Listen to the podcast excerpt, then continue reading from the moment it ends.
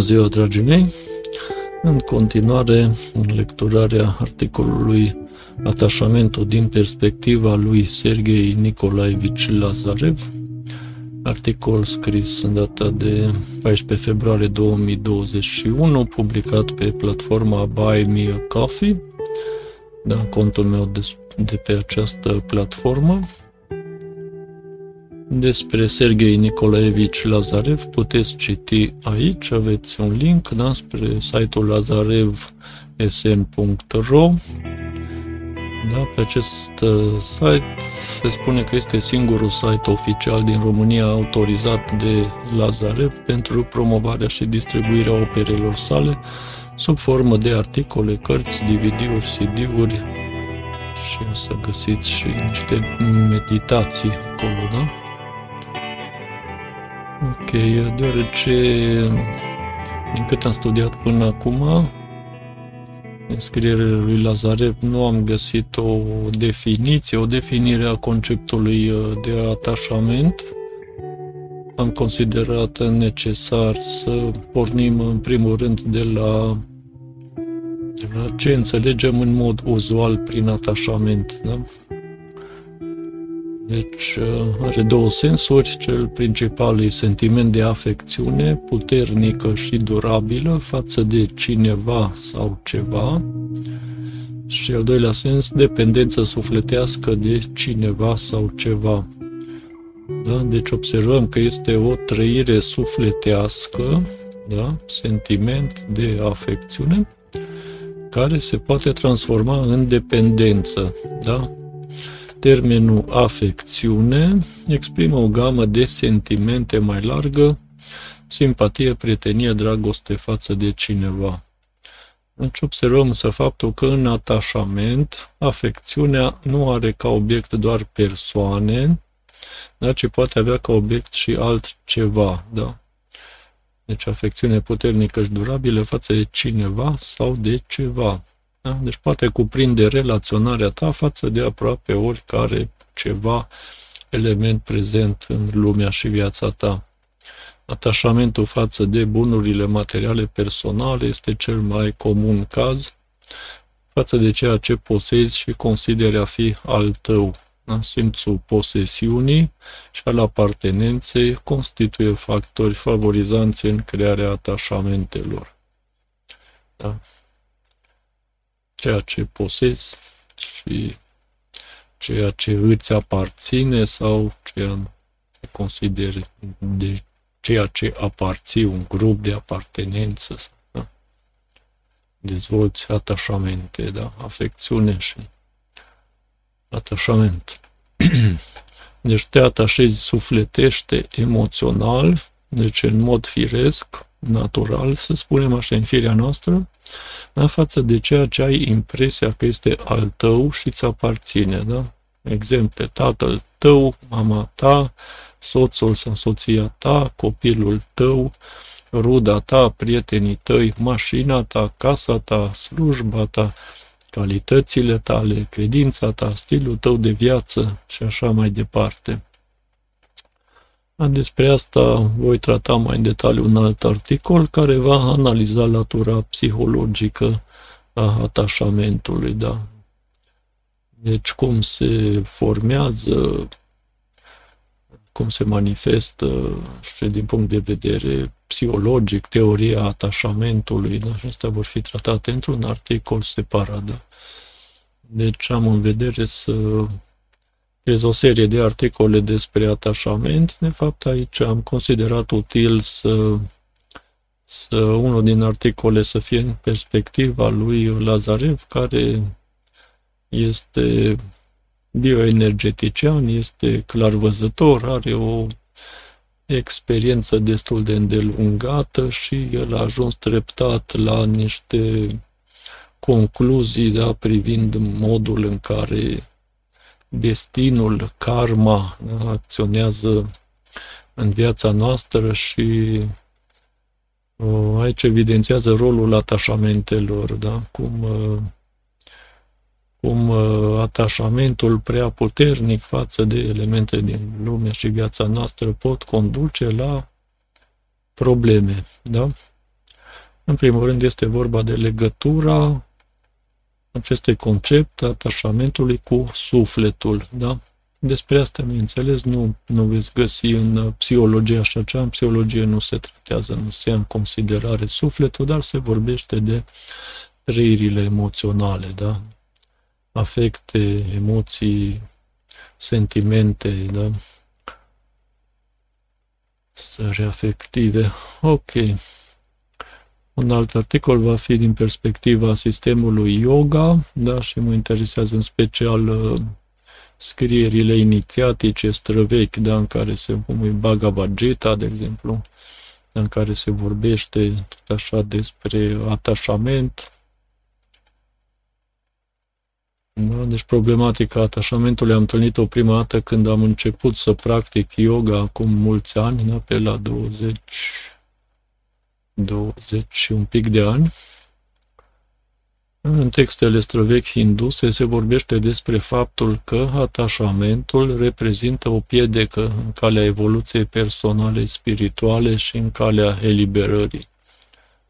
Da, nici am să scriu un articol și despre perspectiva prezentă în yoga privind atașamentul. Voi prezenta aici doar un citat exemplificator din textul inițiatic Picătura de Ambrozie, Amrta Bindu Upanishad, da? o scriere mai veche, care face parte din Upanishade. Da? Deci citatul zice așa, s-a spus despre spiritul omenesc că poate avea două aspecte, cel pur și cel impur. Impur când este supus dorințelor, pur dacă nu se lasă dominat de acestea, de dorințe. Ori tocmai spiritul și numai el este cauza imediată a captivității sau libertății oamenilor. Când spiritul este foarte legat de bunurile acestei lumi, el va atrage după sine captivitatea, iar dacă din potrivă spiritul nu manifestă acest atașament, el conduce la libertate. Deci dacă pentru a dori eliberarea trebuie să ai spiritul liber de legăturile dorinței de bunurile lumii, omul care vrea eliberarea va trebui mai întâi să rupă legăturile ce țin spiritul captiv. Căci numai atunci când spiritul eliberat de orice atașament și a dobândit stăpânirea interioară, distrugându-și astfel propria ființă, numai atunci vom putea dobândi starea supremă. Dar pe cât de mult i-a trebuit instabilității să se așeze în inimă, pe atât de mari vor fi eforturile ce trebuie făcute pentru a elibera spiritul. Aceste eforturi sunt ceea ce numim cunoaștere și meditație. Restul e doar vorbărie și dizertații inutile. Toate acestea nu înseamnă însă că trebuie să ne refuzăm gândirii sau, din potrivă, să ne consacrăm doar plăcerii de a raționa. În fapt, va trebui să gândim, dar să nu ne oprim aici, căci pe Brahman nu-l vom putea cunoaște decât având spiritul liber de orice sistem preconceput. Trebuie deci să combinăm practica yoga minuțioasă cu pronunțarea silabei Om, în timp ce liniștea mentală atrage, în fapt, un beneficiu mult mai mare. Căci dacă menținem tăcerea absolută, nu urmărim numai distrugerea, ci însăși ființa este vizată. Acesta și numai acesta este Brahman indivizibil, indistinct și incalificabil. Adeptul atunci se va identifica cu Brahman când se va recunoaște că el însuși este Brahman.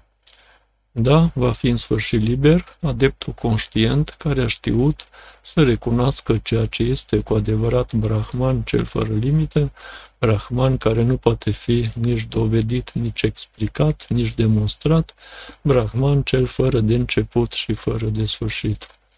Am încheiat citatul. O să vedeți că această concepție, viziune regăsită aici, se regăsește de fapt și la Lazarev, da, sub o altă formă, da, legătura asta cu divinitatea, da, faptul că atașamentele constituie da, o piedică calea noastră de a recunoaște, da, identifica cu Brahman, recunoaște că suntem Brahman, recunoaște aspectul nostru divin, da, legătura cu divinitatea care este o legătură de iubire, da, Dumnezeu este iubire, prin atașamente, atașamente astea față de ceea ce este trecător, efemer da, în viața noastră, influențează în mod negativ legătura noastră cu sursa, cu divinitatea, cu sursa iubirii, cu iubirea, cu ceea ce este etern, imobil, stabil. Da? Deci ideea aceasta de desprindere de atașamentele, atașamentele față de cele lumești în scopul concentrării pe legătura noastră cu divinitatea, cu ceea ce este etern, vom vedea că o regăsim și la Lazarev. Este o temă prezentă în majoritatea religiilor și practicilor spirituale. Da, o regăsim și în Biblie, da? Și în Vechiul și Noul Testament problema principală de înțelegere și acceptare a acestei perspective uh, religioase, da? care ia în considerare divinitatea, legătura noastră cu divinitatea, aspectul nostru divin, apare la oamenii care nu au o credință de tip religios, în sensul că divinitatea și relația cu ea nu se află în atenția lor, în interesele lor, în preocupările lor. Pentru ei, conceptul de divinitate ar trebui recadrat cumva într-o perspectivă mai științifică ce privește sursa creației, sursa vieții, sursa legilor naturii, a tot ce studiază știința de fapt. Ar fi necesar de înțeles faptul că ființa omenească a fost și va fi mereu într-o relație inforenergetică cu această sursă, o relație pe care oamenii de știință probabil o vor înțelege mai bine în viitor.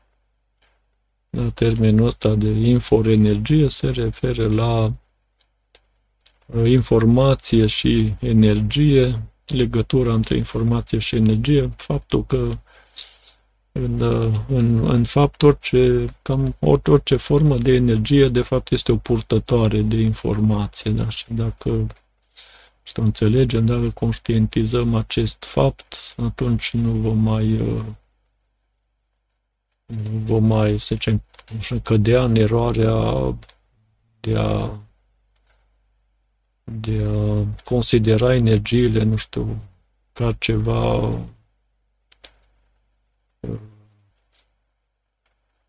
pur, ca ceva abstract, ci înțelegem mai bine sensul, sensul pentru care există energia de fapt. Da? Este la fel ca într-un calculator în care energia, curentul electric, de fapt ajută la transmiterea și procesarea energiei. Da? Deci, curentul, să zicem, nu este la un mijloc, da? Deci nu este ceva, un scop, da? un scop în sine. Mulți își fac uh, această încărcare energetică, mulți își fac un scop, trebuie să am mai multă energie, n-am destul energie. Nu e vorba numai de energie, este din punctul meu de vedere, să zicem așa, de, din perspectiva mea, este o greșeală, da, să gândești așa că ai nevoie de mai multă energie. De fapt, nu ai destulă energie, deoarece este un blocaj care ține mai mult de, de informație, informația vehiculată de energie decât de energie în, în sine, da? Deci este bine să privim întotdeauna energia în, în legătură, în, ca un aspect, nu știu, dual, să spunem așa. Este informație și energie, cum este câmpul electromagnetic, da? care se susțin cu reciproc, da? La fel este cumva și cu această inforenergie, da? da? Despre asta mai în detaliu în alte articole.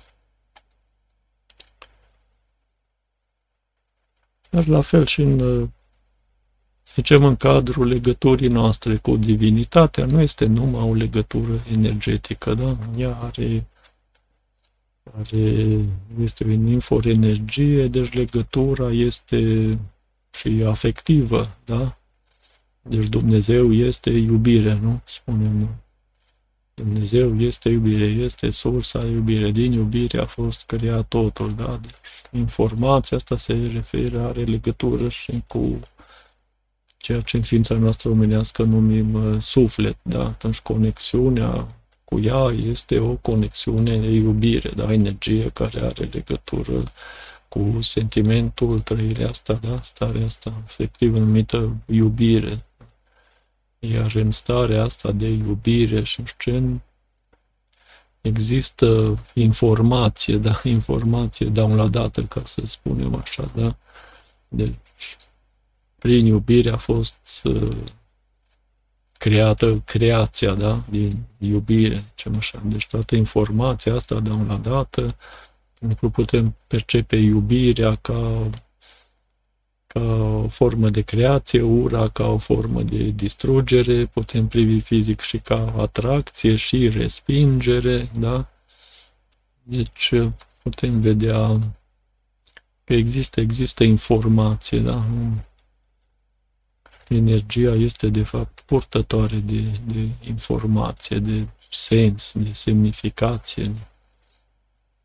Ok. Așa, despre asta, relația cu divinitatea și asta voi trata în alte articole. Unul dintre ele va fi chiar despre concepția lui Lazarev referitor la divinitate și relația omului cu ea. Da, deci la fel ca la atașament, va fi o serie de articole și despre relația cu divinitatea din perspectiva lui Lazarev, din perspectiva sistemului yoga, din perspectivă creștină, perspectivă psihologică,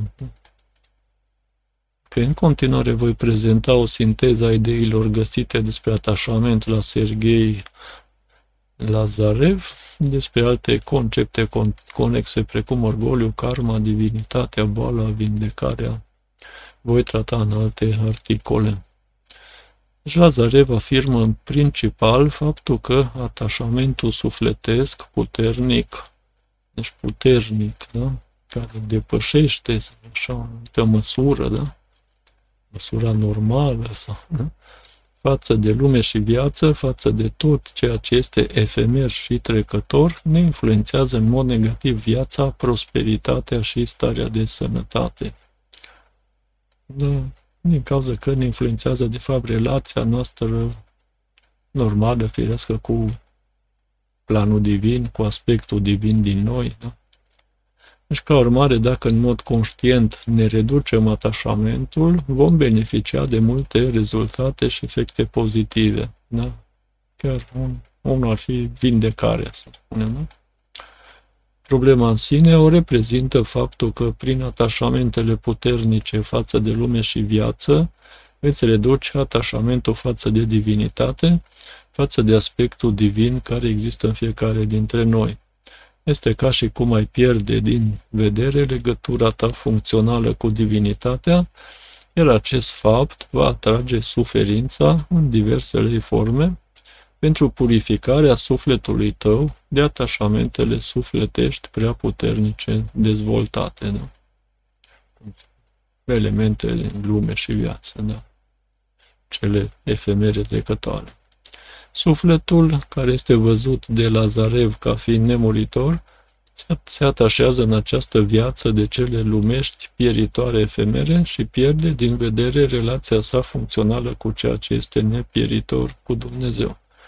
Ca urmare, omul are de suferit efecte neplăcute, care au ca scop reorientarea lui asupra aspectului nemuritor, imoabil, adică divinitatea da, și relația sa cu ea.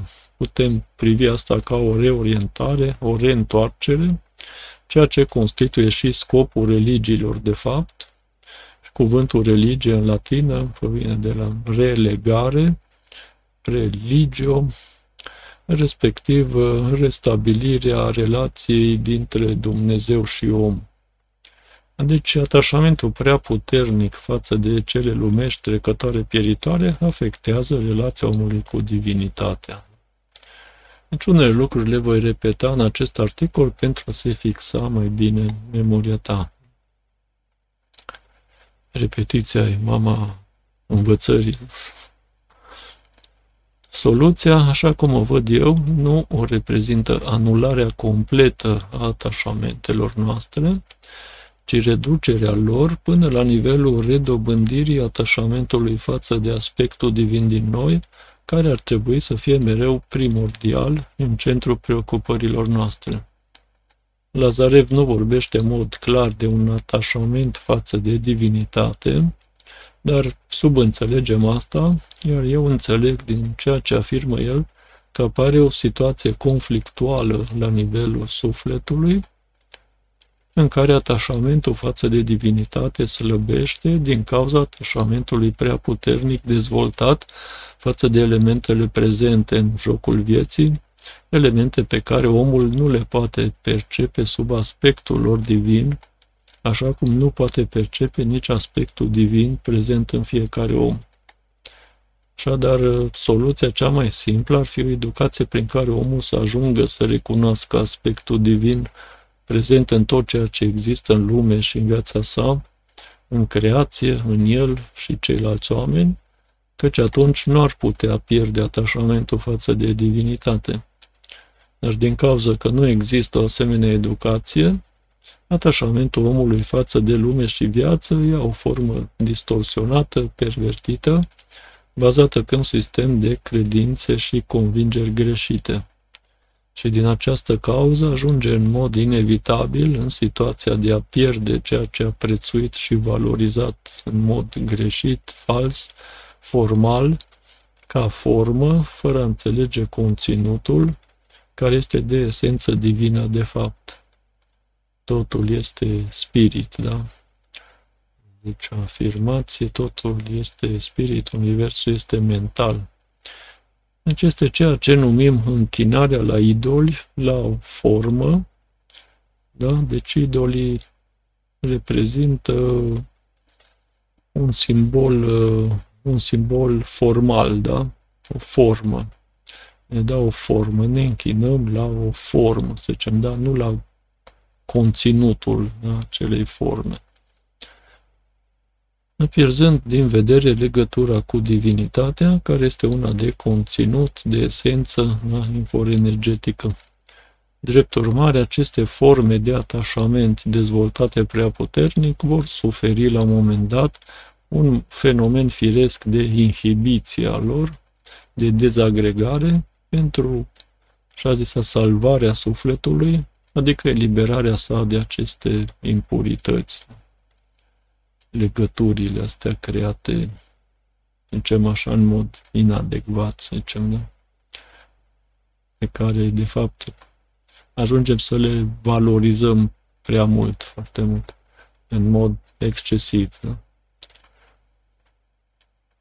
Și Lazarev a afirmat, citez, eu nu mă ocup cu tratarea oamenilor, eu îi ajut să se vindece, informația, cărțile și seminariile mele ajută disponibilitatea unui om de a se schimba, de a-și schimba concepția de viață asupra trecutului, a prezentului și a viitorului este foarte importantă.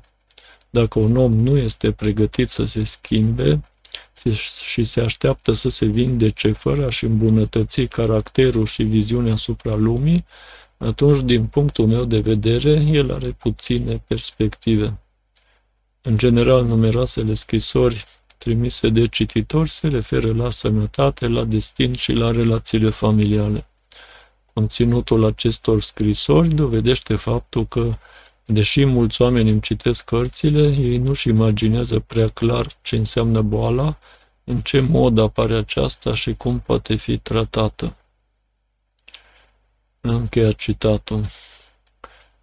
Să vedem în continuare ce zice el despre atașament ca și cauza bolilor și altor probleme de viață în sinteza efectuată de mine mai jos. Sunt idei luate din cărțile sale, puse într-o ordine convenită de mine și nu sunt toate citate, exprimate exact cu cuvintele lui multe fiind adaptate da, cadrului contextual. Da? Deci nu preluați textul ca fiind în mod integral cuvintele lui Lazarev, exprimarea sa, ci ca o adaptare necesară sintezei realizată de mine. Da. Vă invit să citiți cărțile lui Lazarev în original pe cei interesați de aprofundare. Și aveți mai jos o schemă vizuală concepută de mine care sprijină înțelegerea proceselor ce vor fi discutate în continuare puteți construi astfel de scheme și diagrame diverse online pe platforma miro.com. Da? Este o platformă care oferă da, deci o variantă gratuită, da? Și o variantă pro cu plată care dă mai multe instrumente. Da? Puteți crea foarte rapid astfel de scheme și tot felul de diagrame și miro.com.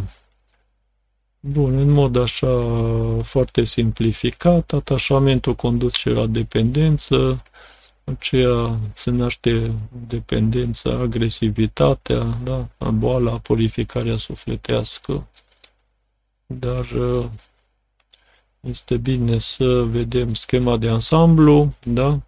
legătura, să zicem, personală, de iubire, Dumnezeu care este iubire, legătura noastră da, cu Dumnezeu, care, ce Lazare vorbește, pierderea sentimentului de unitate cu Dumnezeu, în asta stă cumva la bază, unii probabil că nu l-au sau nu au avut niciodată, da, unii oameni nu știu, poate nici în mod instinctiv sau nu s-au gândit vreodată la asta sau da?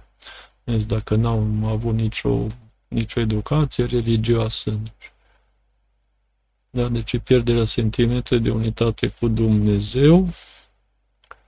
Următorul pas, urmează după pierderea acestui sentiment de unitate, este lipsa de acceptare a voii divine. Deci, practic, ceea ce nu înțelegi nici nu poți accepta, nu înțelegi că există și o voință divină da, în această creație. Deci apare închinarea față de cele lumești, adică închinare în sensul de valorizezi, da? Te închini uh, uh, fața ceea ce, să zicem, prețuiești foarte mult, valorizezi foarte mult, da? Deci cam aici ar fi această închinare. Poate fi față de oameni, da? oameni pe care îi valorizezi foarte mult, îi ridici așa în, știu, un pedestal, da? îi venerezi, da? Sau poate fi închinare, nu știu, în față de bani, da? Deci să pui valoare pentru tine, în banul, un ban să conteze, banul e tot ce contează, da? Atunci ajunge așa la un fel de venerație, închinare față de bani. Da? Ok? Ceea ce așa apare atașamentul, atașamentul da, poate fi față de muncă, față de bani, față de statut, faimă, față de omul iubit, față de familie, mâncare, sex, plăceri, da? Deci poate ca diferite forme, da? Obiectul atașamentului poate fi o diversitate foarte mare, da? dar, trebuie înțeles, este o legătură sufletească, da? afecțiune, da? cum am spus mai în sus, deci ești, cum te legi, sufletește, da? Dar când atașamentul uh, devine mm, stabil, constant și asta, da, poate, da, în dependență, se creează o dependență, îți crește o dependență față de atașament, deci această dependență da, se poate manifesta în două mari uh, tipuri, da, față de bunuri materiale și bani sau în relații, dependență de relații, dependență de alți oameni, da? Dependența de, știu, de părinți, dependența de partenerul de viață, Așa, la dependența față de bani și bunuri materiale, să conduce la zgârcenie, da? Nu mai vrei să, să pierzi da? ceea ce ai, ești atât de dependent încât uh, devii zgârcit în relații, da, trage, ești gelos, ești gelos pe celălalt, pe cel de care ai devenit uh, dependent, da? Așa, după aceea apare, da, după ce s-a creat dependența, apare acest sentiment, sentimentul pierderii care te duce la îngrijorare, da? Ești îngrijorat de faptul că ai putea să pierzi, da? Să, să orice pierdere, da, e ca și cum îți afectează de, dependența ta, da? Această dependență, da, și poate conduce la patimă, patima care este cum o iubire pervertită, da, iubirea care în mod normal este legătura noastră de iubire cu ceea ce este etern, neschimbător, ce, da, sursa iubirii Dumnezeu, transformă în patimă, acționează da, asupra sufletului da? Și, bineînțeles, să înțelegem mai, mai bine când ce mă, iubim pătimaș pe cineva, da? sau iubim pătimaș banii, sau da? Deci este un fel, o putem vedea așa, ca sentiment de iubire pervertit. Da? Da, și cum ne îndrăgostim și începem să iubim ceva efemer, da? Un om care e trecător, viață va muri, știu ce, în loc să sau uh, iubim banii, da, sau iubim faima, da? deci lucrurile trecătoare, da, care sunt uh, efemere, sunt da, instabile, și dependență, da, uh, așa poate conduce la agresivitate, agresivitate interioară, primul rând, care după aceea de naștere și agresivității exterioare, agresivitate, aici avem protest, indignare, supărare, ură, tristețe, da? după ce se manifestă agresivitatea, da? nu vrei să pierzi și devii agresiv, nu vrei să cedezi nimic, nu vrei să pierzi nimic, dacă e sentimentul că cineva ți-a provocat o pierdere, devii agresiv cu el, da, agresivitatea asta conduce la două direcții principale. Una, probleme, probleme de viață, dacă devii violent, ă, faci, ă, deci este în comportamentul, da, comportamentul tău este, devii agresiv în mod exterior, deci, în prima fază ai uh, agresivitatea interioară, cumva tin să fii agresiv cu tine însuți, te învinovățești pe tine, te blamezi pe tine, da, ești agresiv uh, cu tine, da. După aceea, când crește nivelul ăsta de agresivitate, dependența, începi să devii agresiv și în exterior cu ceilalți, nu? Așa și Asta conduce și la, la boală, da? Boala care se manifestă în, uh, în spirit, suflet și corp. Da? Aici, în, uh, vorbind acum de atașament, avem în vedere în principal uh, sufletul. Da? Lazare spune că bolile sufletului sunt lăcomia, invidia, ura, supărarea, judecarea, tristețea, regretul și teama. Bineînțeles că aceste boli ale sufletului se repercutează, se oglindesc în corp, da? Știm că trăirile astea emoționale produc, uh, se manifestă în corp prin uh, descărcările hormonale, da? Diverse tipuri de hormoni, în funcție de tipul de trăire, sunt anumite descărcări de hormoni și acești hormoni produc niște da, de modificări, niște influențează corpul nostru, da? Influențează, de exemplu, starea de activarea simpatică și parasimpatică, da? Activarea simpatică când ești pus în tensiune, în stres, în, în activitate, în fugă sau luptă, când trebuie să iei hotărârea de a lupta, de a acționa sau de a fugi, de a spăla putina, că te depășește, dar e mai bine să, să fugi, da? Să scapi de ceva ce nu, nu poți să faci față, da? Este clar, da, că aceste, toate aceste trăiri se repercutează, da, în uh, corpul nostru, influențează aceste descărcări hormonale, iar aceste boli ale sufletului vor determina și boli, boli din corp. Apar ulterior simptomele, da? Durere,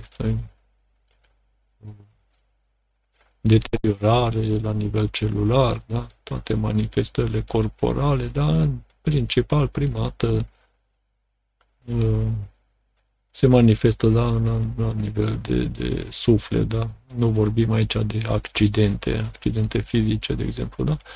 După aceea apare purificarea, da, purificarea, aici vorbim în principal, așa, purificarea sufletului, care cumva este văzută ca o ca un mecanism de protecție și apărare care intră în acțiune la un moment dat, automat, să zicem, în momentul în care atașamentele devin prea mari și uh, în momentul ăla sufletul este în pericol, ca să spunem așa, sufletul uh, suferă din cauza că atașamentul față de lume și viață este mult prea mare, iar și s-a pierdut legătura de iubire, da?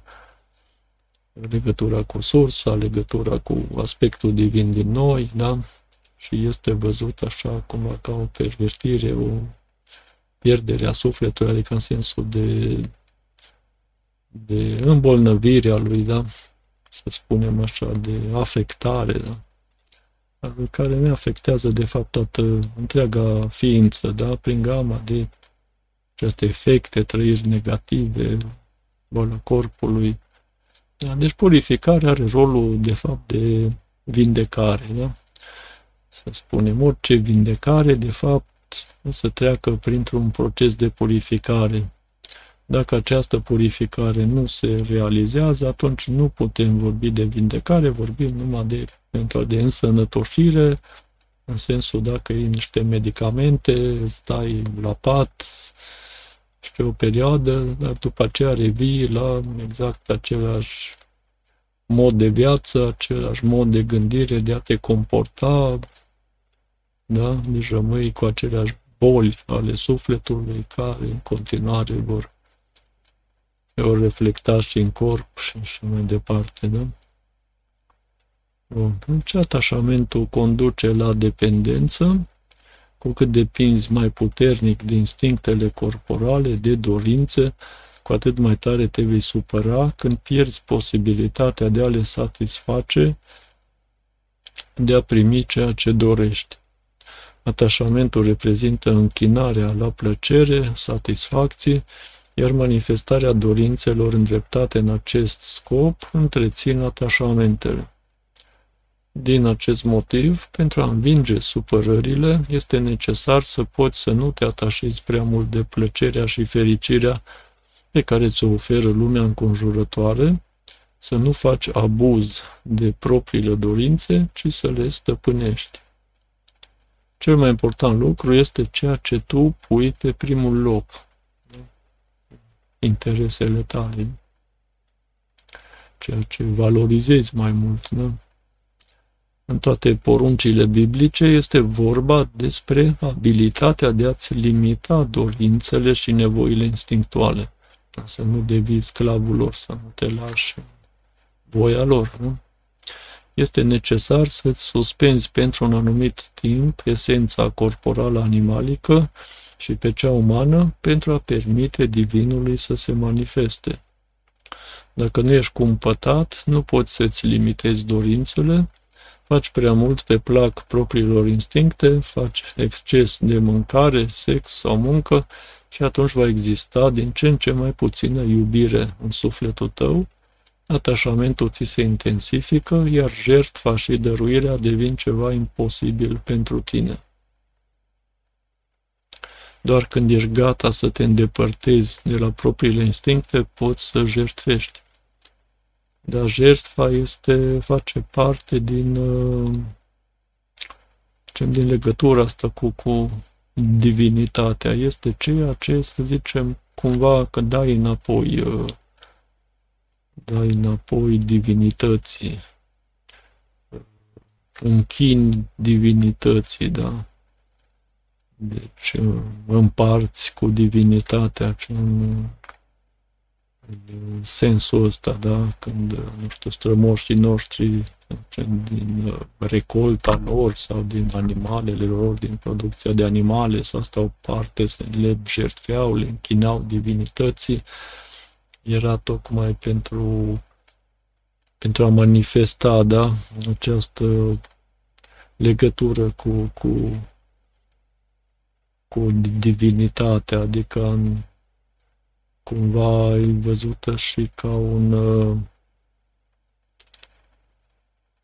ca, nu știu, tendința de a nu profita, nu știu, la maxim, ce, în sensul ăsta, deci are, are mai, mai, mai multe aspecte, unele sunt așa de, de esență, nu că ar avea nevoie știu, divinitatea de un sacrificiu, de vreo jertfă, dar de fapt noi avem nevoie, da? Face parte, să zicem, în actul ăsta de a putea dărui, da? Iubirea este, este ceva, ne spunem că, nu știu, dăruim iubirea, dar nu poți, nu știu, nu poți pretinde, să zicem, iubirea, da? Nu poți pretinde cuiva să te iubească, da? Deci iubirea trebuie să, să apară ca efect, ca consecință. Deci trebuie să fii într-o legătură afectivă, într-o stare sufletească, trebuie să fii de fapt în uh, starea de conștiință numită iubire. Da? Este o stare de conștiință, anumite caracteristici, să spunem, da?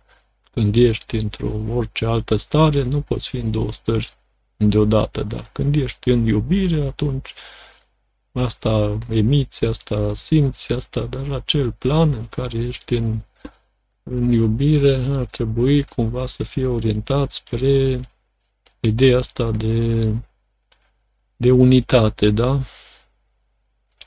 Unitate. Deci când iubești, să iubești totul, să iubești esența acestui tot, da? să nu focalizezi iubirea ta asupra unui singur uh, element, asupra, nu știu, banilor, sau asupra ceva ce e efemer, da? Dacă orientezi asupra ceva ce e efemer trecător, atunci iubirea ta va muri, să spunem, da? Deci ceva în sensul ăsta, dacă iubești un singur om din această lume, să zicem, iubești numai părinții tăi, să spunem, când părinții tăi vor muri, atunci va muri și iubirea ta. Dacă nu ai în vedere, deci atunci vei fi pierdut, vei fi vorba aia, lipsit de iubire, nu vei putea iubi, nu mai ești iubit de părinții tăi, toată iubirea ta, dacă s-a rezuma da, la iubirea legată de părinți, atunci va fi un dezastru, da? De aceea te ajută să înțelegi faptul, sau să accepti această paradigmă faptului că divinitatea, aspectul divin, spiritul suprem, în latină spiritul sanctus, spirit din care toate spiritele noastre provin, da? că există o unitate spirituală și atunci poți să și așa să iubești aspectul divin prezent în toată creația, da? Atunci ajungi în, te poți fixa în starea asta, da, de conștiință numită iubire, în care tu simți iubire față de tot ce există, față de tot ce te înconjoară, față de toți oamenii, față și față de tine însuți, da? Că și tu la fel, că tot ce există ai aspect divin, da? Divinitatea fiind în tot, în toată creația, în tot ce există, normal că există un aspect divin, există și în tine, și atunci iubirea ta nu, nu are cum să moară, să spunem așa, da? Indiferent câți oameni, să zicem, vor muri în jurul tău, tu vei putea iubi, vei putea, vei putea păstra în continuare starea de iubire, că înțelegi că starea ta de iubire este legată de ceva nepieritor, de divinitate, divinitatea care e prezentă în toți. Da? Deci oricum privim, sub aspect religios sau sub aspect psihologic, da? Sub aspect psihologic am putea să spunem că conceptul ăsta de divinitate e așa ca un fel de, nu știu, ancoră, să zicem, da? de care ne putem uh, lega, ne putem ancora, da? da? și să ne păstrăm, da? să ne putem păstra în starea asta în, de conștiință, iubire și în care bă, nu, nu vom fi uh, foarte afectați, nu vom suferi foarte mult, nu vom da. Despre asta mai mult în alte articole, da? să nu întind prea mult. Deci, uh, cu cât te închini mai mult la propriile dorințe, creând un cult al consumului, cu atât îți este mai greu să dăruiești și să-ți menții iubirea în suflet. Atașamentul față de aspectele exterioare ale vieții duce la boli și la probleme mari. Atașamentul puternic față de persoana iubită se transformă în agresivitate subconștientă și duce la boală, infidelitate, despărțire, sau probleme de sănătate și destin la copii. Atașamentul tău crescut poate să ducă la nenorociri și boli, nu doar pentru tine, ci și la copiii și nepoții tăi. Atașamentul puternic față de ceva se transformă inevitabil în agresivitate și pătrunde în subconștient, cauzând astfel boală. Bolile sunt necesare pentru purificarea sufletului atașamentul față de diverse aspecte ale fericirii umane reprezintă o sursă de boală. Da, aici o mică precizare, da? Atașamentul tău crescut poate să ducă în norociri și boli, nu doar pentru tine, ci și la copii și nepoții tăi, nepoții săi, da? Nepoții tăi. Asta probabil vom, se va înțelege mai bine când când vom vorbi despre karma, da? Despre karma, aspecte karmice, nu știu, karma de neam, karma moștenită, da? adică ce se transmite de la, uh, da, la descendenți, da? la urmași, da? de la strămoși, da? Vedem că și în religie, și în uh, în Vechiul Testament, și asta regăsim ideea Dumnezeu lovește până la al șaptelea neam. Da? Deci anumite păcate da, pe care le faci au efect, pot să aibă efect până la al șaptelea neam. Deci ceva se transmite, da? ceva se poate transmite karmic, da? Karma este denumirea asta orientală, da? Ok, deci asta vom, vom, vom trata când vom vorbi despre conceptul de, de karma, da? Atunci se va înțelege mai bine. De reținut faptul că dacă tu dezvolți atașamente puternice, da, și nu rezolvi, nu ajungi la faza aia de purificare și asta și să zicem tu vei muri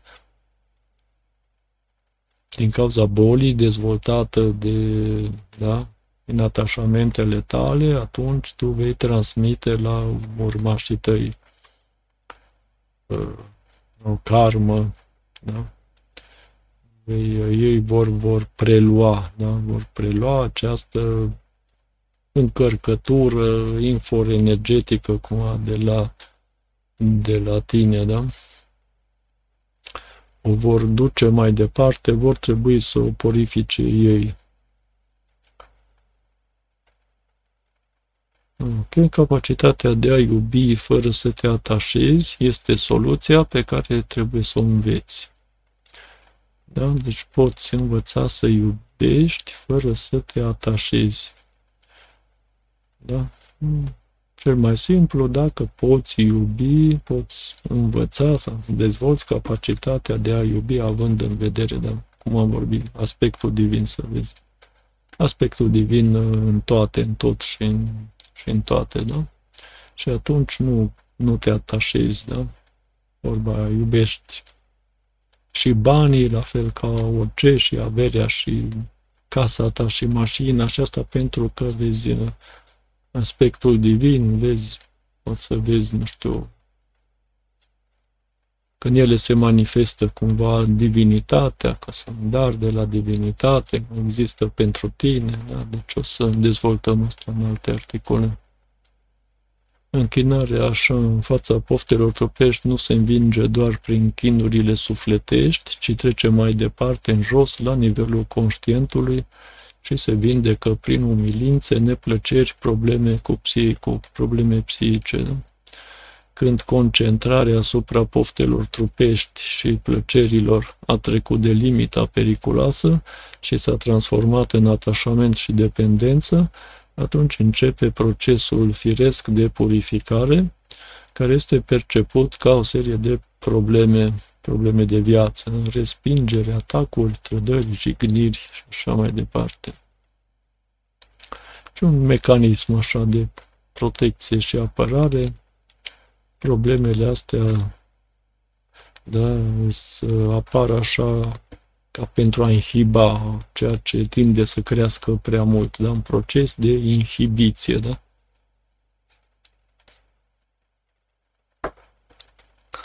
la fel ca la procesul ăsta de excitație și inhibiție pe scoarța cerebrală. Apare un, o emoție, un afect, un sentiment, da, inhibiție, pe scoartă, pe scoarță, dar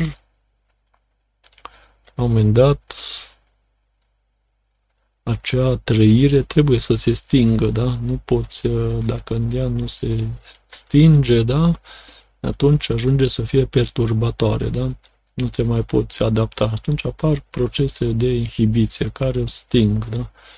Poate să stingă hormoni, neurohormoni, da? Se, se stinge, te liniștești, poți să treci la altă emoție, da? Să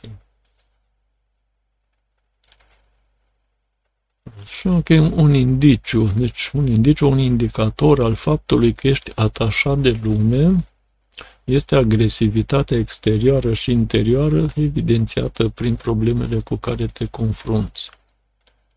Da? Deci dacă ai probleme cu care te confrunți, la un moment dat să zicem, nu știu, se mulțesc probleme, apar tot mai multe probleme, îți dai seama ce se întâmplă, poți să te uiți la acest uh, indicator, da? agresivitatea ta, da? agresivitatea interioară și exterioară. Dacă în ultima perioadă, de exemplu, vezi, nu cumva a crescut agresivitatea asta, nu cumva în ultima perioadă te învinovățești, te blamezi, dai vina mult mai mult pe tine sau pe alții, da, interioară, exterioară, da?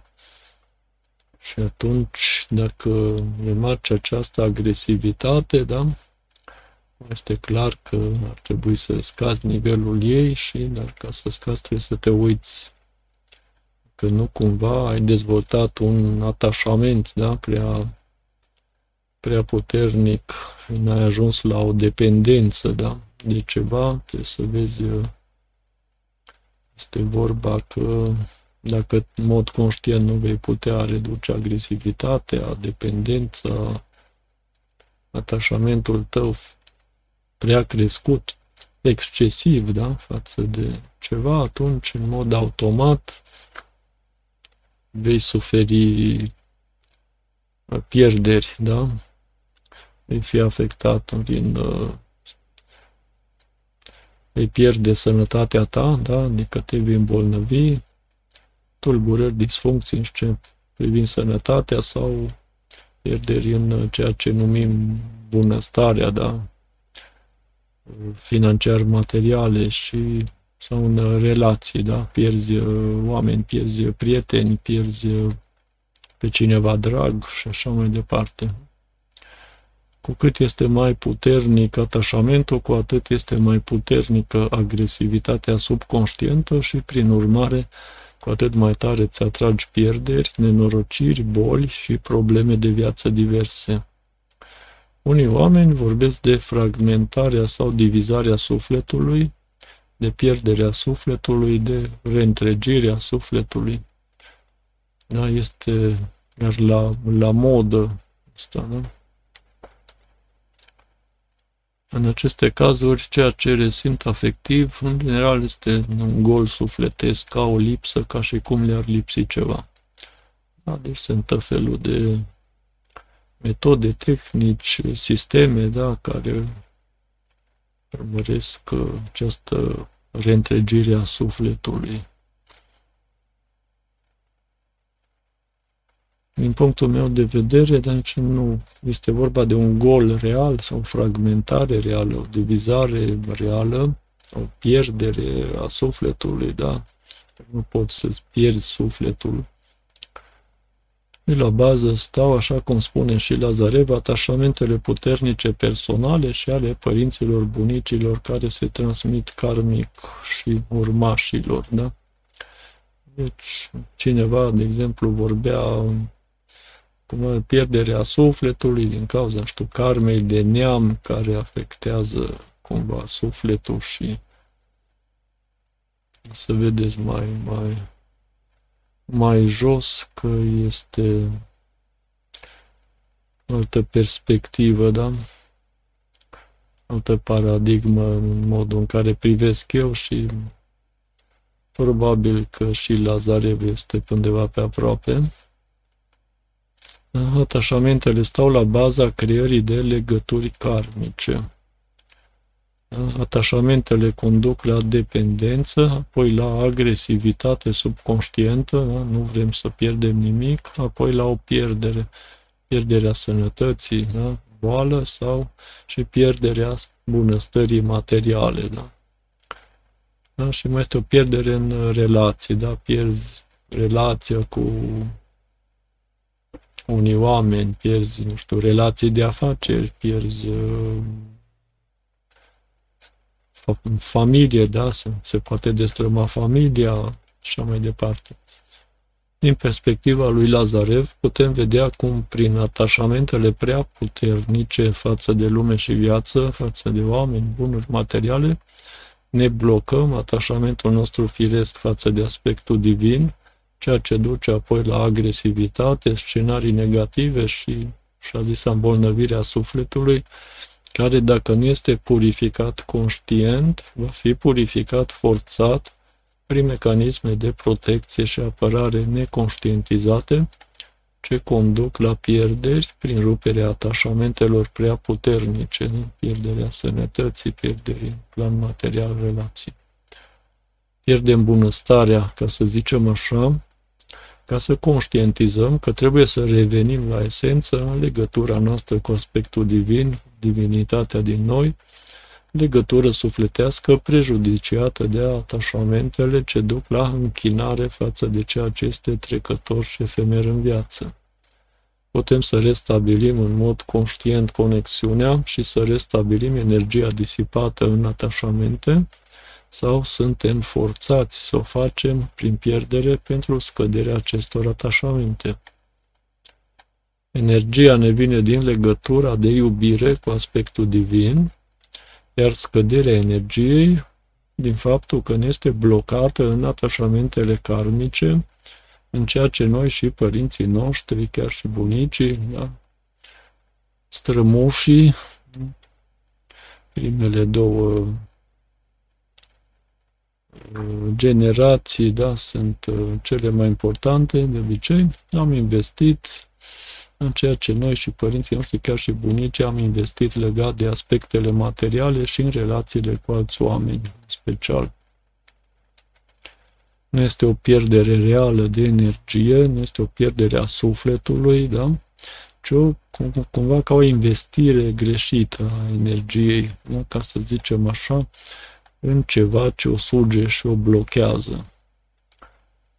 Energia ne vine din relația personală cu aspectul divin ca un flux și această relație trebuie restabilită, ea trebuie să fie pusă în prim planul intereselor noastre.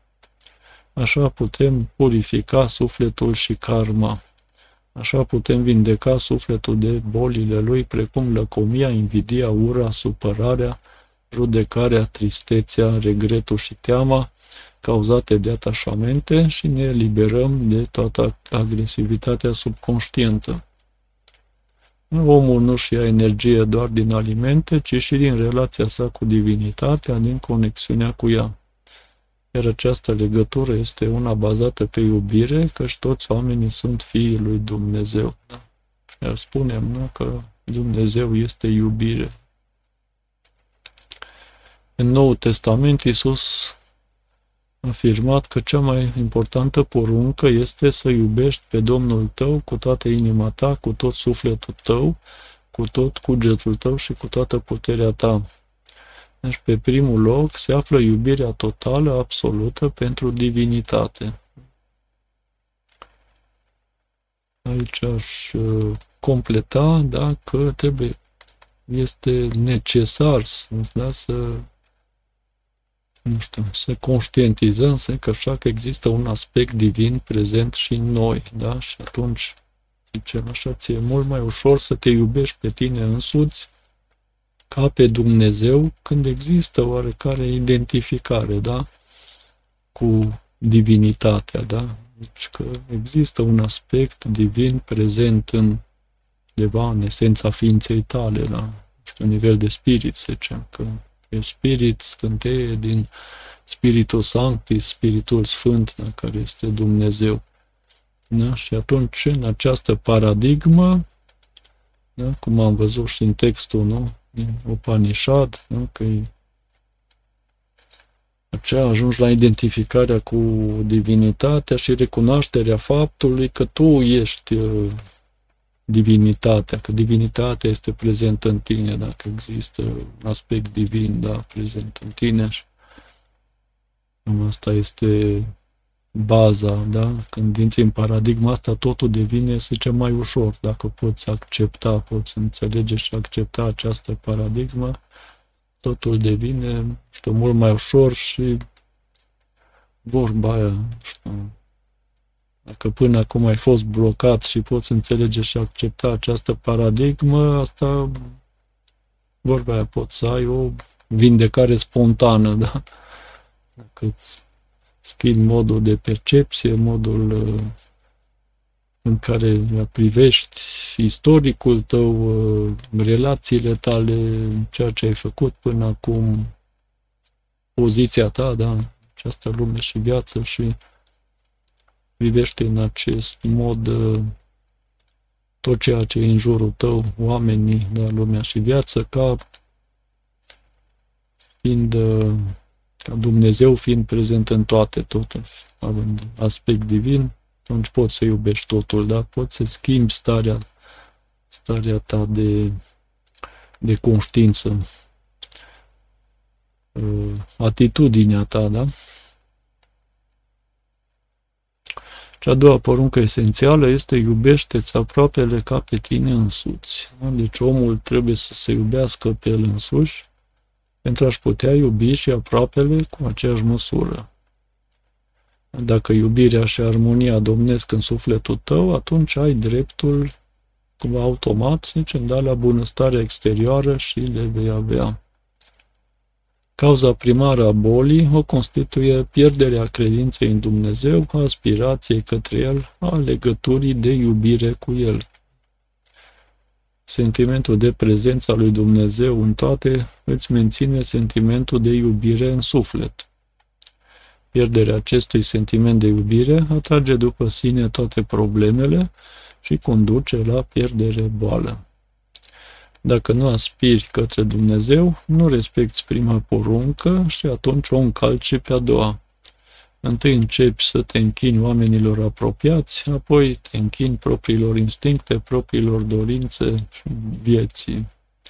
Cu cât te închini și te atașezi mai mult, cu atât caracterul tău devine mai rău și agresivitatea mai ridicată. Întâi agresivitatea internă subconștientă, apoi și cea exterioară. Bolile și nenorocirile reprezintă un mod de a te opri din orientarea ta către păcate, către săvârșirea păcatelor. Nu? Sunt un ajutor și un sprijin, un mecanism de protecție a sufletului. Factorii principali care continue, că contribuie la vindecarea ta deci sunt înlăturarea agresivității prin căință și iertare, îmbunătățirea caracterului, reducerea atașamentului față de această lume, deci față de tot ceea ce e trecător, efemer, nu lumesc, înțelegerea faptului că nu trebuie să te închini la plăcere, că scopul principal este iubirea, nu plăcerea, capacitatea de a păstra iubirea în suflet în orice condiții, da? deci orice ți s-ar întâmpla, acceptarea voii divine.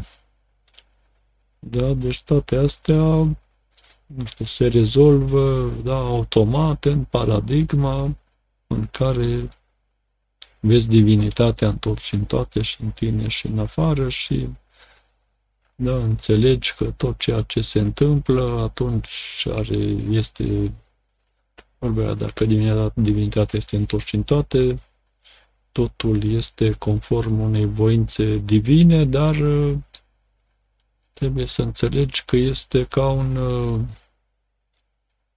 da, ca un mecanism, dacă există mecanisme de protecție, mecanisme de apărare, mecanisme da, care cumva totul reacționează așa ca într-un fel, într-un fel automat, automatizat în funcție de ceea ce faci tu. Da? Deci, ca și cum, zicem, tu produci efectele, da? tu atragi în ceea ce faci, prin ceea ce gândești, ceea ce ți se va întâmpla efectele și Așa, privind porunca biblică să nu-ți faci chip cioplit, nu, atunci când începi să te închini la cineva sau ceva, iubirea ta se transformă într-un atașament, da? care la rândul său se transformă în agresivitate, ceea ce duce în cele din urmă la pierdere, da? pierderea sănătății, da? Ca boală și pierderea bunăstării materiale.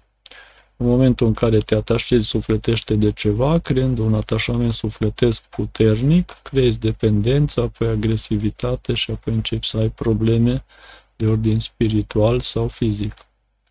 Într-o astfel de situație poate începe decăderea sufletească și vei deveni invidios, răutăcios, meschin, supărăcios și așa mai departe. Da? Da. Deveni dependent, da? Dumnezeu este iubire, El a creat lumea și ți-a dăruit tot ce ai, viață, sănătate, relații sociale, bunuri, fericire, adică tot ceea ce există în creație, tot.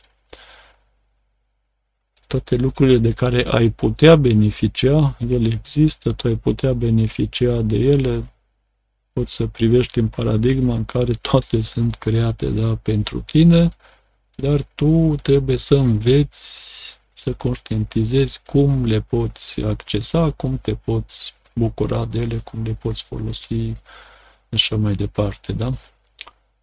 De aceea nu trebuie să ai frică față de Dumnezeu, ci iubire, da? Că paradigma asta Dumnezeu este iubire, nu are, nu are sens, nu are rost să ai frică de Dumnezeu. Frica va trage de ce ți-e frică nu scapi, da? Deci acolo un cerc vicios. Problemele personale se nasc din propriul atașament, din propriul orgoliu, prin propria lipsă de perspicacitate, neînțelegere. Atașamentul reprezintă închinare la plăcerea simțurilor, la satisfacții, atenția și importanța exagerată acordată lor. Adică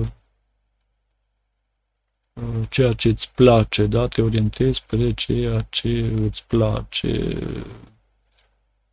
îți orientezi astfel și dorințele și, nu știu, dezvolți pasiuni și asta când ești atras numai de această latură a plăcerii, a plăcutului, da?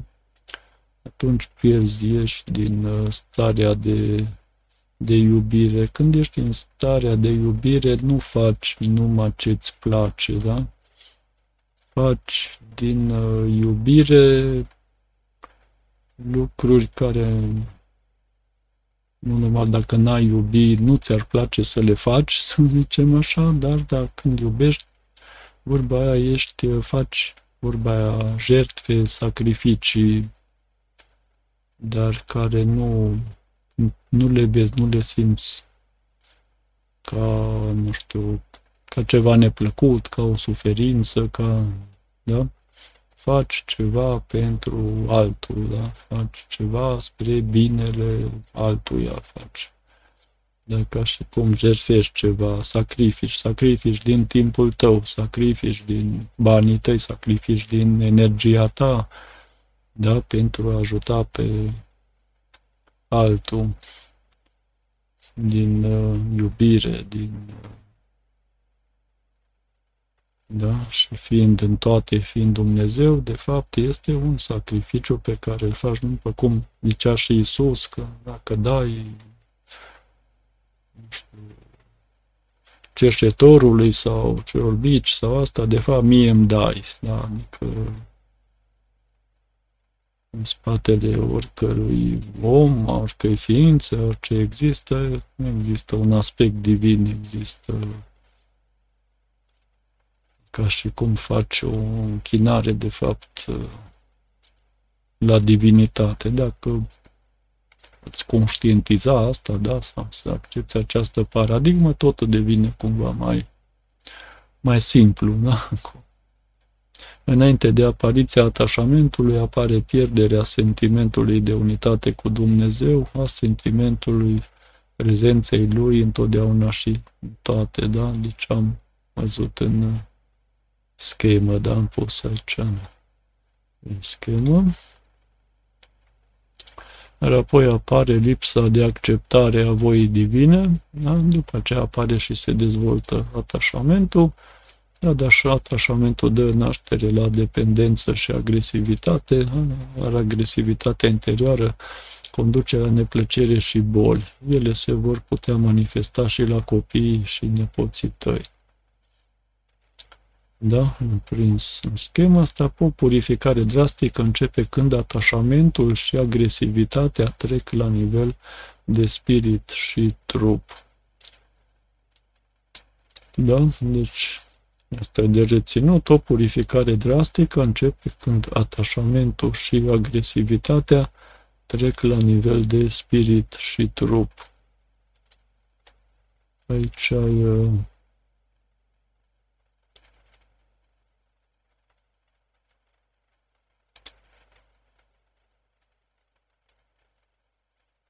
mai uh,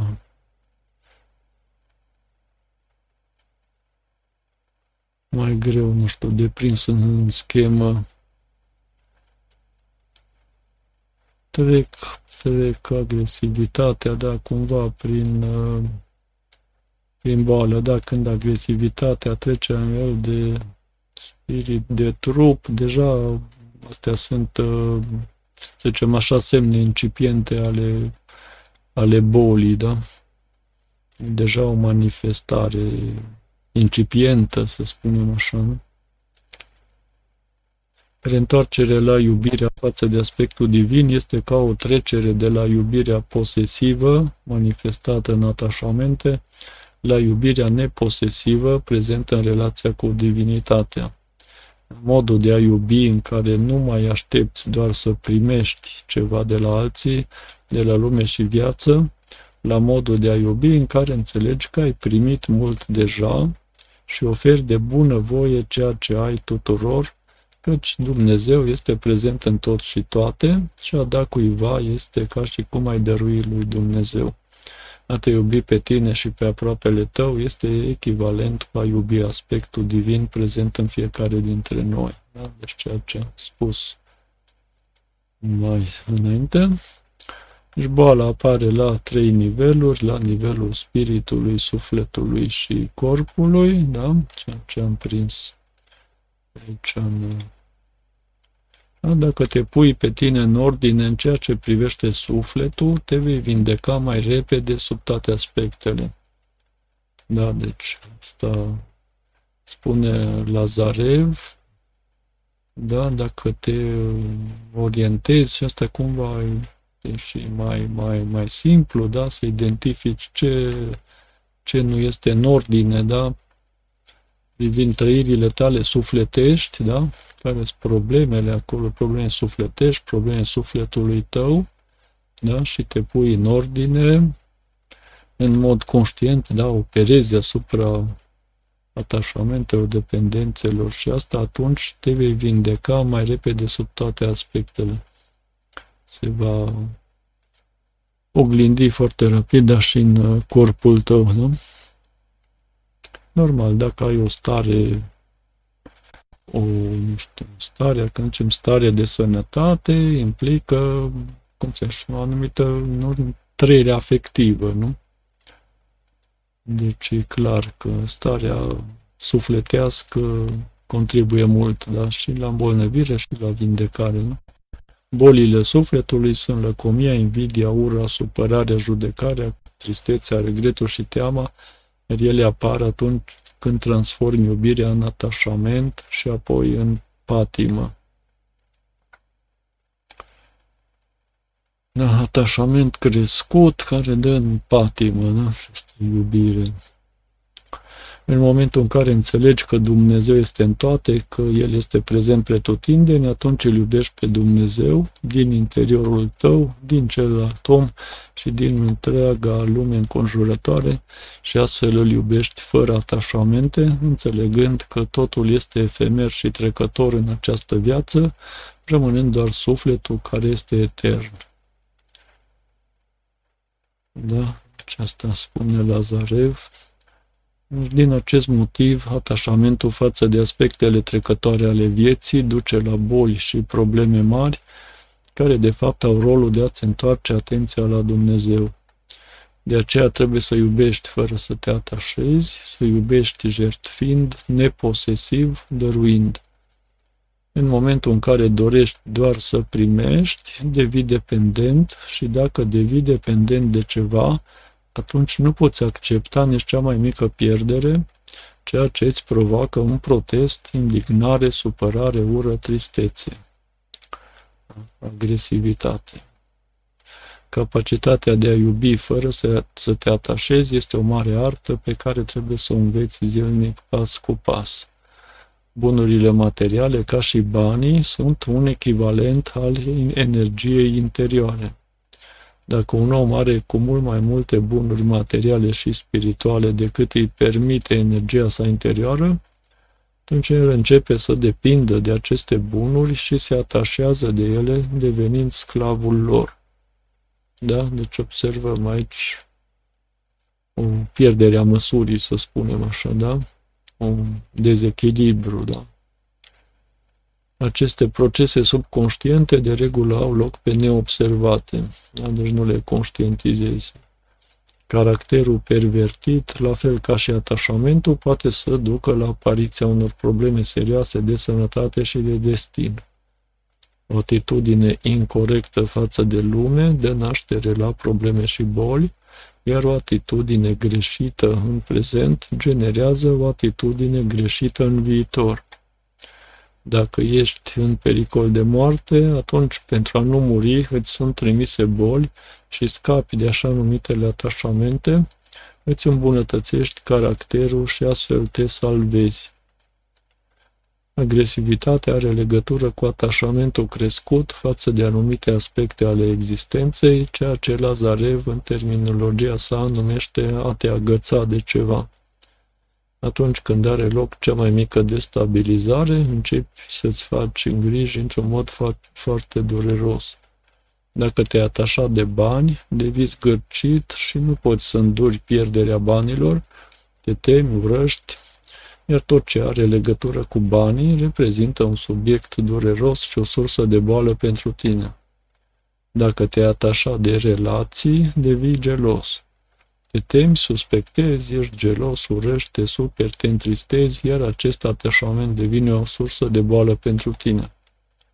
Atașamentul față de diverse aspecte ale fericirii umane reprezintă o sursă de boală. Da? Și aici câteva exemple. Cu diabetul este rezultatul unui atașament ridicat a iubirii care s-a transformat în pasiune, gelozie, nemulțumire și blamare. Pancreatita reprezintă umilirea dorințelor, atașamentelor, geloziei. Patologia rinichilor poate exista în cazul unui atașament ridicat pentru plăcere, care duce la un orgoliu ridicat. Închinarea în fața viitorului, spiritualității, este blocată prin problema cu rinichii.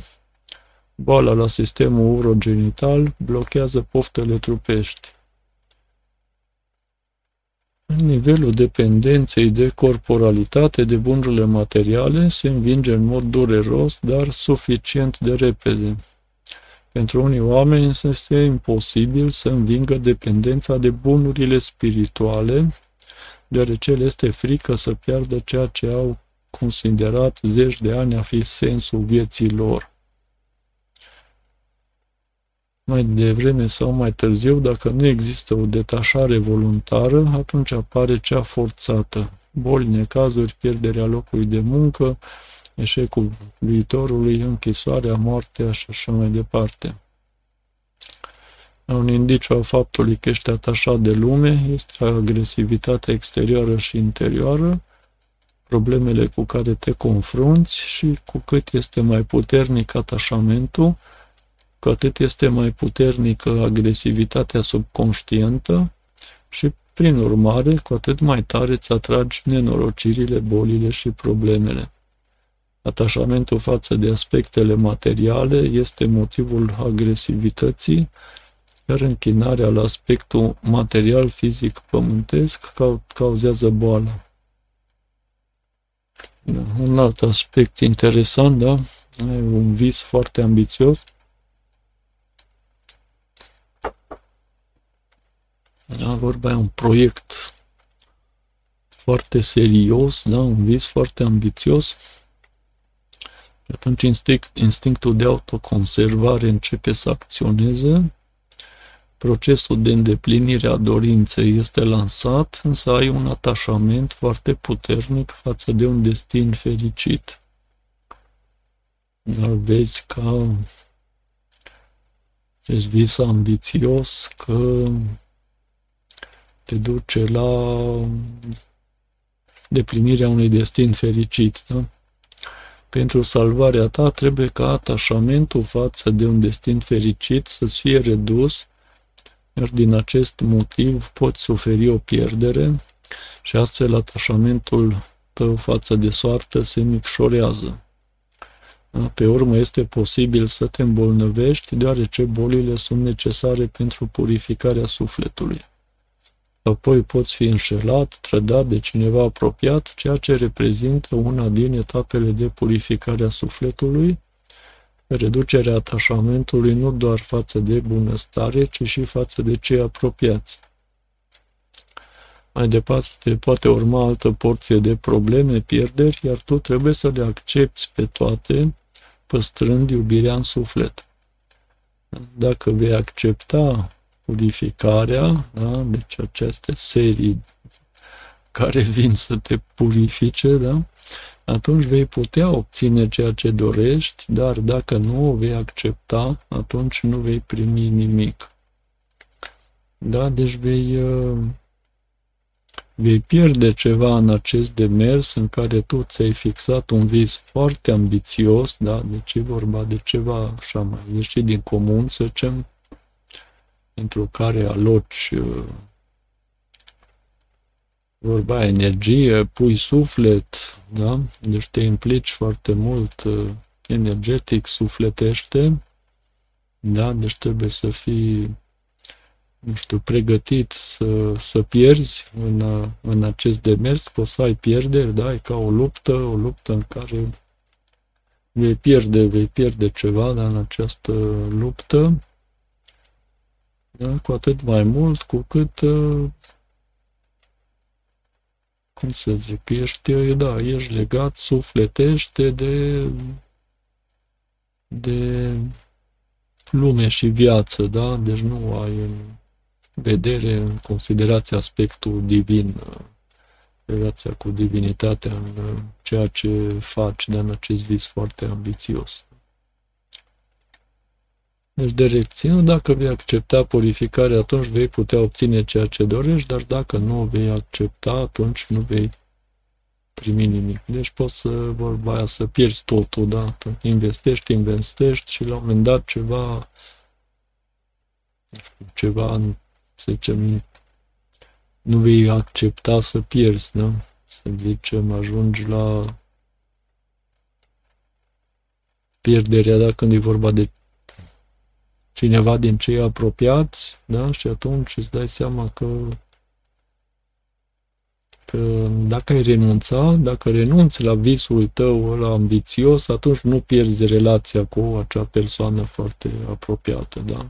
Dacă nu vrei să pierzi relația cu acea persoană apropiată și nu accepti această pierdere, da? atunci e ca și cum faci totul ca să nu pierzi relația, atunci va trebui, de fapt, să renunți la visul tău, la tot ce ai investit, da? Atunci nu vei primi nimic, da?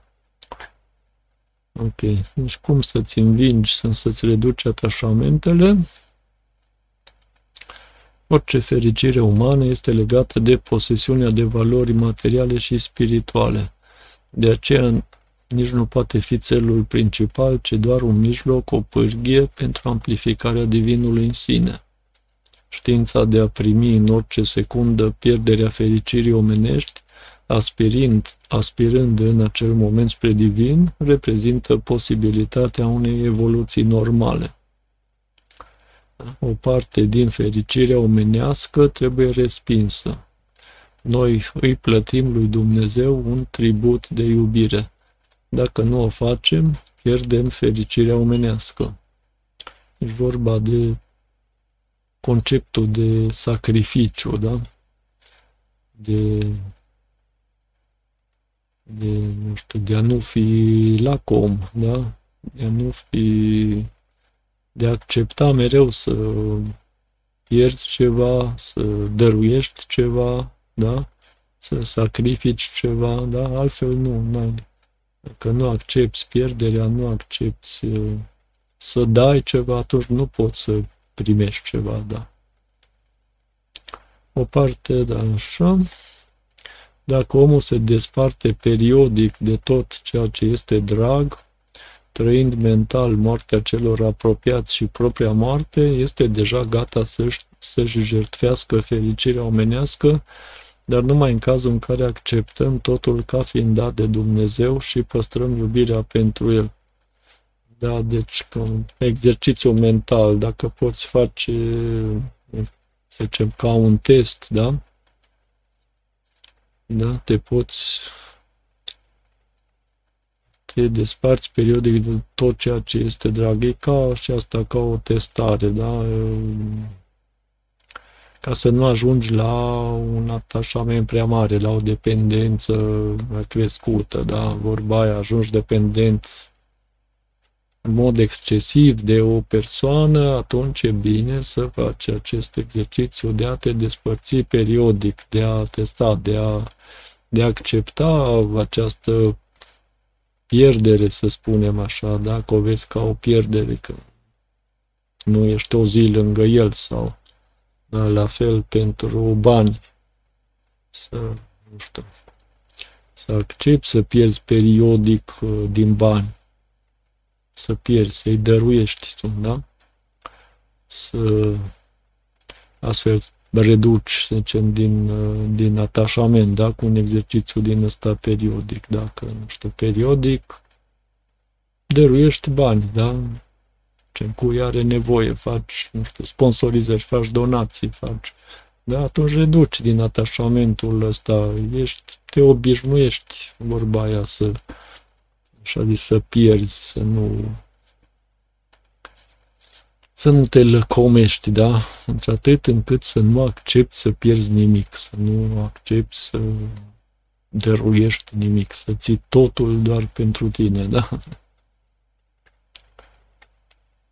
Nivelul dependenței de trup, de bunurile materiale, se învinge în mod dureros, dar suferi, ă, suficient de repede.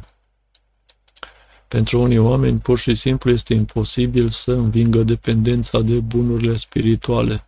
Lor le este frică să piardă ceea ce considerau zeci de ani a fi sensul vieții lor.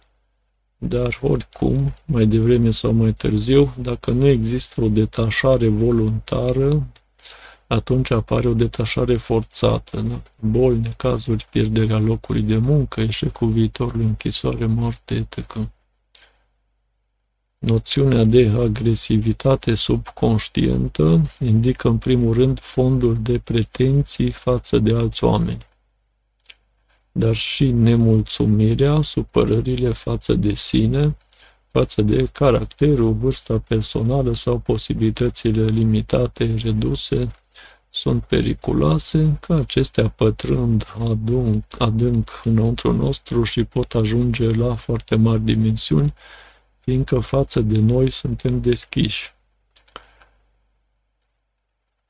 Simpla nemulțumire pentru situația în care te găsești față de soartă, societate, lumea înconjurătoare, este mai puțin evidentă decât ura față de vecini, dar rezultatele negative sunt considerabil mai semnificative.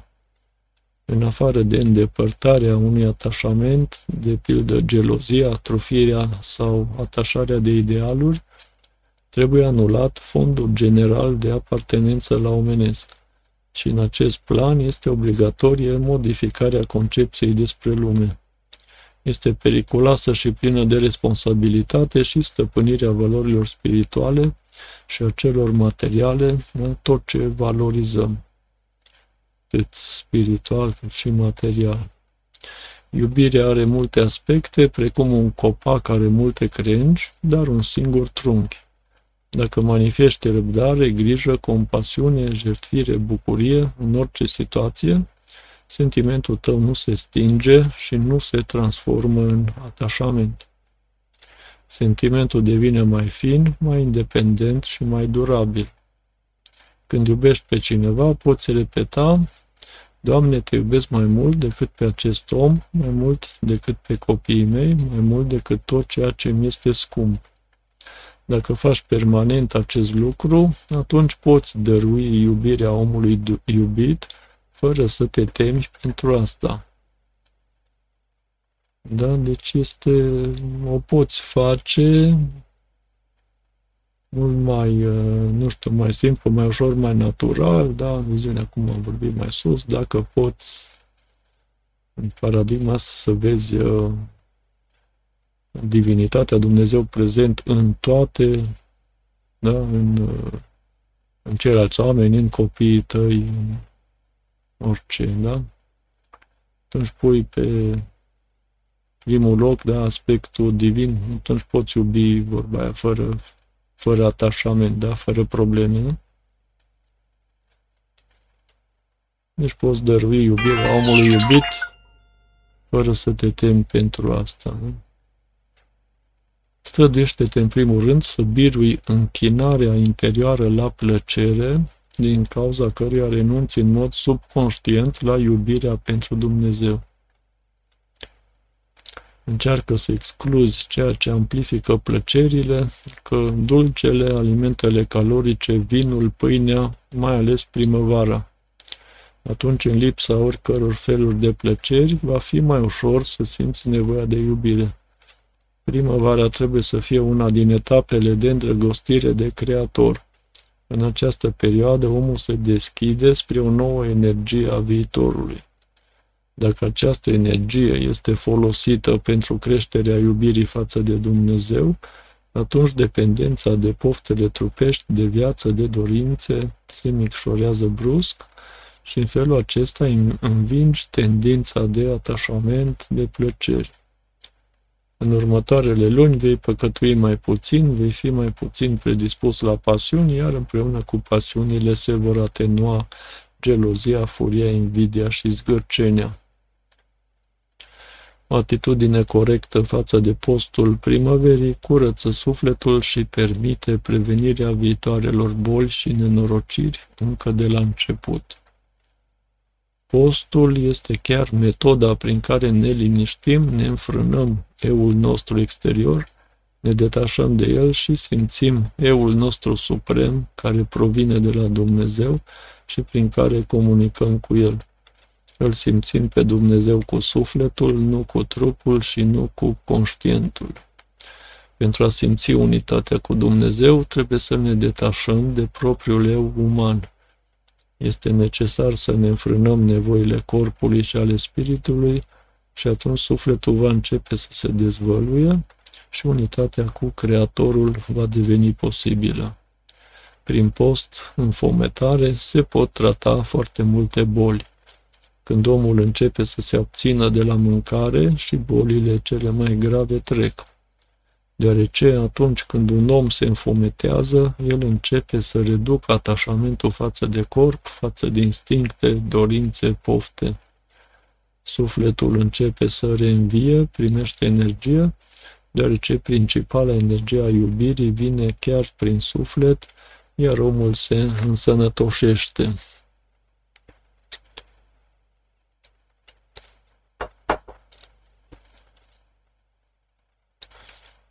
Dependența de instincte reprezintă o formă a păcatului și aceasta mutilează nu doar caracterul, ci mutilează și sănătatea și destinul. Tocmai din acest motiv, în plan subtil, în viziunea planurilor subtile, unde clar văzătorii vedeau modul în care sufletul se atașează, modul în care crește agresivitatea și cum viitoarele boli și nenorociri se apropie, toate acestea sunt vizibile simultan împreună.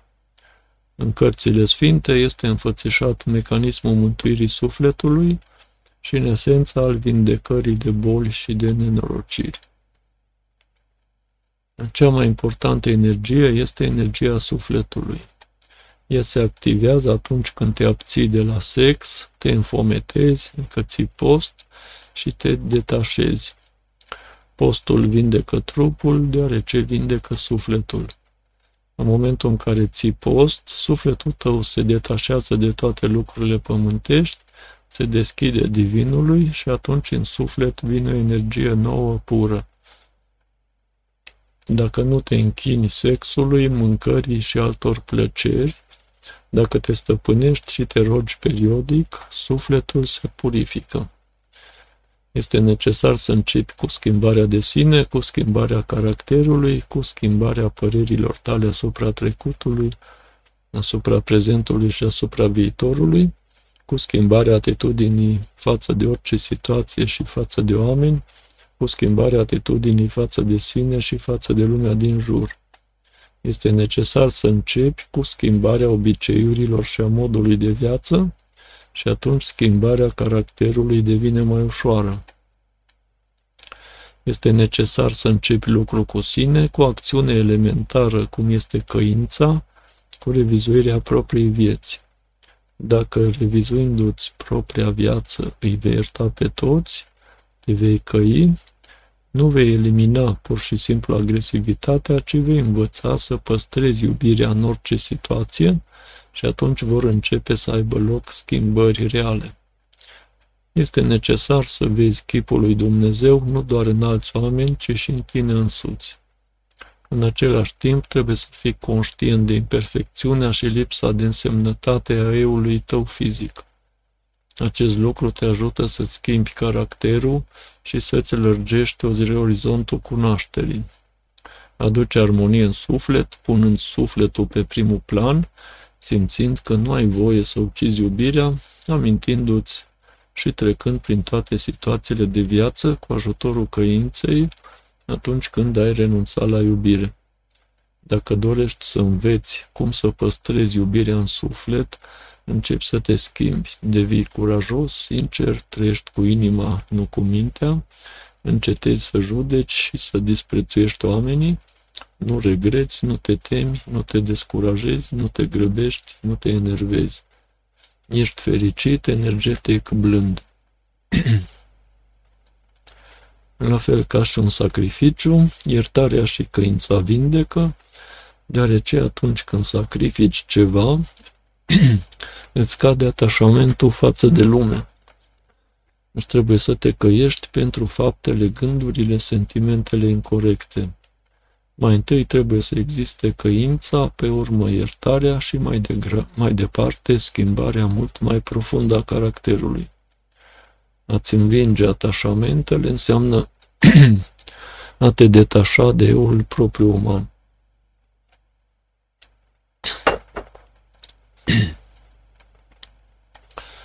Dacă nu poți ierta pe cineva sau nu poți accepta pierderea ceva, suferința sufletească determină în corpul tău o imunitate mai scăzută.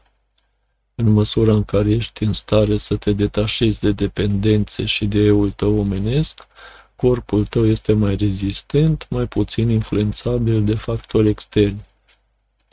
Eul omenesc este multistratificat. Trecerea de la eul trupesc la treptele sale mai înalte și deschiderea unor largi posibilități, fără mărirea rezervelor de iubire din suflet, dau o creștere considerabilă a propriei importanțe și ulterior tot mai multe probleme. De aceea, indiferent de ineficiența externă, gândul constant către Dumnezeu și iubirea care nu depinde de nimic oferă o sănătate reală și o fericire autentică.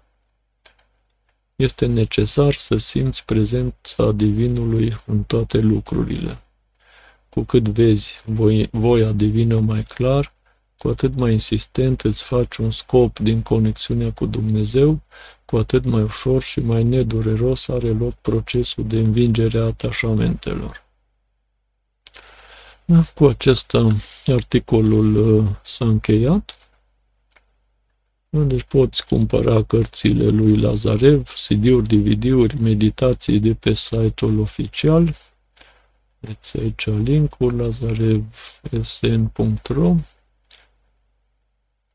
pe această platformă da, pe care articolul Buy Me a Coffee poți sponsoriza activitatea mea dând o cafea sau devenind membru membership având acces astfel apoi la materiale bonus.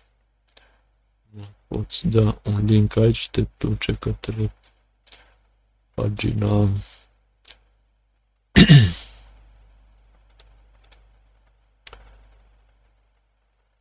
pagina principală, da?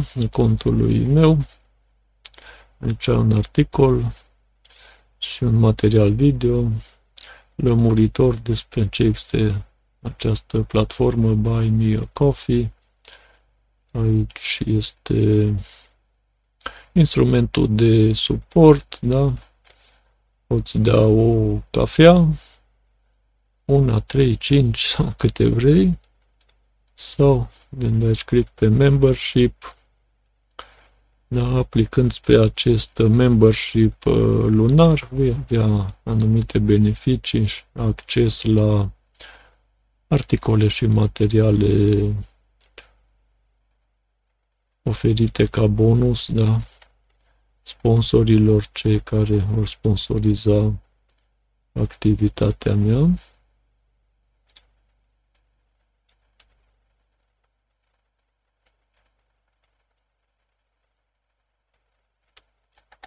Ok, să revenim.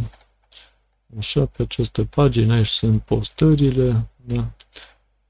28 la ora actuală, din care o parte sunt uh, accesibile da, doar de sponsori. Da, vedeți uh, cele accesibile doar de sponsori, scrie this post is for members only. Dăm click devenind uh, sponsor cu membership le veți putea accesa pe toate acestea care sunt uh, accesibile altfel. Da, deci revin la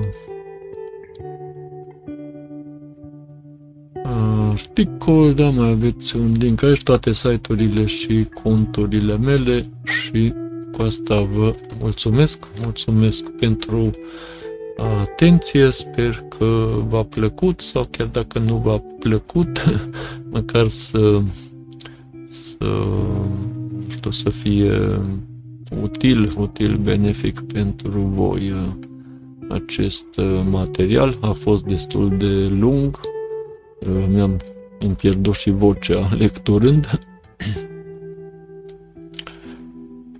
ok. Aici închei uh, acest material video, lecturarea de azi, invitându-vă totodată să vă abonați pe canalul meu uh, YouTube, dacă nu sunteți cumva abonați, să fiți la curent și cu noutățile de acolo. Uh, această platformă de sponsorizare, de a, este creată în scopul de a de a ajuta, de a sprijini creatorii de conținut. Da? și la fel este și cu platforma Patreon, da? care este o platformă de același gen. Am aplicat aceste materiale, le distribui exact în aceeași formă pe ambele uh, platforme, atât cele la public cât și cele accesibile doar uh, sponsorilor. Ok cu acesta chiar am încheiat și vă urez să aveți în continuare o zi minunată.